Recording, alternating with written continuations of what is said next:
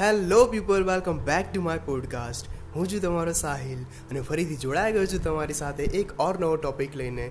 આ ટોપિક એકદમ સિમ્પલ છે યાર. એકદમ સિમ્પલ છે અને તમે પોતાની લાઈફ સાથે રિલેટ કરી શકશો કારણ કે હું જિંદગી વિશે વાત કરવા જઈ રહ્યો છું.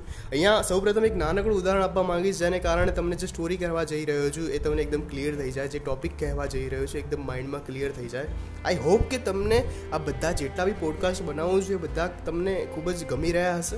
તો ચાલો આપણે પોડકાસ્ટની શરૂઆત કરીએ. સૌ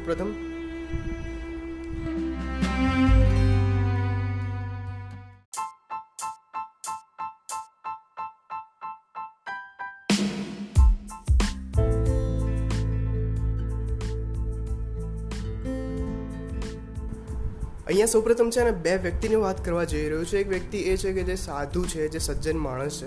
અને બીજો વ્યક્તિ એ છે કે જે પોતાની લાઈફ આપણી જેમ ડેલી રૂટિનમાં ગુજારી રહ્યો છે. અને એ જે બીજો વ્યક્તિ હોય છે સાધુજીને પૂછે છે કે તમારી લાઈફમાં ક્યારેય પ્રોબ્લેમ્સ નથી આવતા? તો સાધુ એ છે ને હસીને કહે છે કે, કેમ? એનો મતલબ એમ છે કે, હું પરિણિત નથી. એને કારણે મારી લાઈફમાં કોઈ પ્રોબ્લેમ્સ નથી આવતા. તો એ વ્યક્તિએ પછી પૂછ્યું કે કેમ, તમારી લાઈફમાં પ્રોબ્લેમ્સ છે કે નહીં? તો સાધુએ પછી જવાબ આપ્યો કે યસ દરેકની લાઈફમાં પ્રોબ્લેમ્સ હોય છે. બધા જની લાઈફમાં પ્રોબ્લેમ્સ હોય છે અને બધા જ લોકોને પ્રોબ્લેમ્સમાંથી ગુજરવું પડે છે. એનો મતલબ એમ નથી કે અગર તમે ફેમિલી સંભાળી રહ્યા છો, તો તમારી લાઈફમાં જ પ્રોબ્લેમ્સ હશે. તમે જોબ કરી રહ્યા છો, તો તમારી લાઈફમાં જ પ્રોબ્લેમ હશે. બધા જ લોકોને આ વસ્તુમાંથી ગુજરવું પડે છે. હવે, અહીંયા હું છે ને મારા મુખ્ય ટોપિક પર આવવા માંગીશ. મારો મુખ્ય ટોપિક એ છે કે આ દુનિયામાં જેટલા બી લોકો જીવી રહ્યા છે, એ પછી કોઈ સ્વાર્થી માણસ હોય કે પછી કોઈ આપણા જેવો સજ્જન માણસ હોય, એ પછી સ્ટુડન્ટ્સ હોય કે પછી કોઈ બી જાતનો જોબ કરનાર વ્યક્તિ, એ પછી સિંગલ માણસ હોય કે પછી કોઈ બી જાતનો મેરિડ વ્યક્તિ, એ બધા જ લોકોને પોતપોતાના અલગ અલગ પ્રોબ્લેમ્સ હોય છે, બધા જ લોકોને પોતાનો અલગ સ્ટ્રેસ હોય છે, બધા જ લોકોને પોતાની ચિંતા અને તણાવ બધું જ અલગ અલગ હોય છે. પરંતુ અહીંયા વાત એ છે કે બધા લોકોના વિચાર અલગ અલગ છે, કે આ મારી લાઈફમાં જ આ પ્રોબ્લેમ આવે છે. એવું તો બિલકુલ પોસિબલ જ નથી કે જે એક વ્યક્તિની લાઈફમાં પ્રોબ્લેમ આવી રહ્યા છે, બીજા કોઈ વ્યક્તિની લાઈફમાં પ્રોબ્લેમ આવ્યા જ નહીં હોય. કારણ કે આ લાઈફ પ્રોબ્લેમ્સથી ભરેલી છે. પરંતુ અહીંયા હું છે ને તમને એક મસ્ત વાક્ય કહેવા માંગીશ કે no one's life is going to be perfect but we can choose our life to be become happier અહીંયા હું એમ કહેવા માગું છું સિમ્પલ ભાષામાં કે કોઈ બી વ્યક્તિની જીવન એ પરફેક્ટ ના હોઈ શકે. પરંતુ આપણને જે જીવન મળ્યું છે, એને આપણે ખુશી ખુશી તો જીવી શકીએ ને? દેખો, બોસ, વાત અહીંયા સિમ્પલ છે કે તમારી જોડે જે પણ કાંઈ વસ્તુ છે, એ વસ્તુ કોઈ માણસનું ડ્રીમ હશે કે આ વસ્તુ મારી જોડે હોય તો કેટલું સારું? સમજી રહ્યા છો વાતને? ચલો, એક ઉદાહરણ આપી દઉં કે તમે અહીંયા બોલિવૂડના એક મહાન એક્ટર અમિતાભ બચ્ચન સરની વાત કરી લો. કે એમની જોડે બધું જ છે, એમની જોડે ફેમ બી છે, એમની જોડે ઘણા બધા પૈસા બી છે. હવે એ લોકો લોકડાઉન બી સારી રીતે ગુજારી રહ્યા હતા અને હવે તમે એમ કહો કે અત્યારે ચારે ચાર ફેમિલી મેમ્બર્સ જે કોરોના વાયરસથી પોઝિટિવ છે અને બધા જ લોકો હોસ્પિટલમાં છે, તો કેમ એમની લાઈફમાં પ્રોબ્લેમ્સ નથી આવે?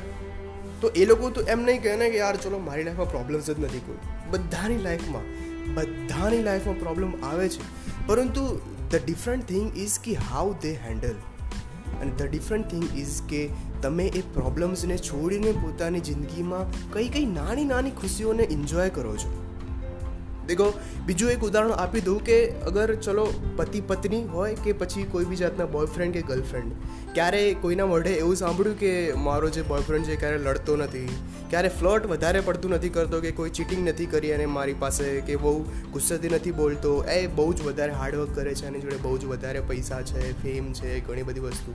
દેખો, કોઈને કોઈ વ્યક્તિ પાસે કોઈને કોઈ વસ્તુની ખામી હોય છે હવે એ વસ્તુને આપણે પ્રોબ્લેમ તરીકે ન લઈ શકીએ ને? આપણે એની સાથે એડજસ્ટમેન્ટ કરતાં શીખવું પડે. કે પછી એ નાની નાની વસ્તુ જે એની પાસે છે, એની સાથે એડજસ્ટમેન્ટ કરીને એ વસ્તુમાં આપણને ખુશ રહેતા શીખવું પડે ને પછી તો. દેખો, બહુ સિમ્પલ વસ્તુ છે કે no one's life is going to be perfect અને આપણને ચલો જે પણ જિંદગી મળી છે, એને માટે આપણે ક્યારે બી થેન્કફુલ થયા ખરા. ક્યારે બી ભગવાનને સવારે ઉઠીને એમ કહ્યું કે, ભગવાન થેન્ક યુ સો મચ કે આજે તમે મને ઉઠાડી દીધો કે આટલી સરસ જિંદગી આપી છે. દેખો બોસ હમણાં બે દિવસ પહેલાં છે ને હું મારી હોસ્ટેલ ગયો હતો. અને અત્યાર સુધી મને એમ થતું હતું કે, યાર, ઘરમાં બેઠા બેઠા છે ને હું કંટાળી ગયો છું. યાર, મારે ઘરની બહાર જવું છે. પરંતુ હું જ્યારે ઘરની બહાર નીકળ્યો ને જ્યારે રોડ પર મેં ઘણા બધા લોકોને જોયા કે જેમની પાસે રહેવા માટે ઘર નથી, ના છત છે, ના ખાવા માટે કોઈ બી વસ્તુ છે. તો હું અહીંયા માત્ર એ જ કહેવા માંગીશ કે એ લોકોનું વિચારો યાર, કે એ લોકો બી જીવી રહ્યા છે ને એ લોકો બી પોતાની પાસે જે પણ કાંઈ વસ્તુ છે એની સાથે ખુશ છે. તો શા માટે આપણે નહીં? So thank you so much guys for listening to my podcast I hope કે તમને બધાને આ પોડકાસ્ટ છે બહુ જ વધારે સારો લાગતો હશે.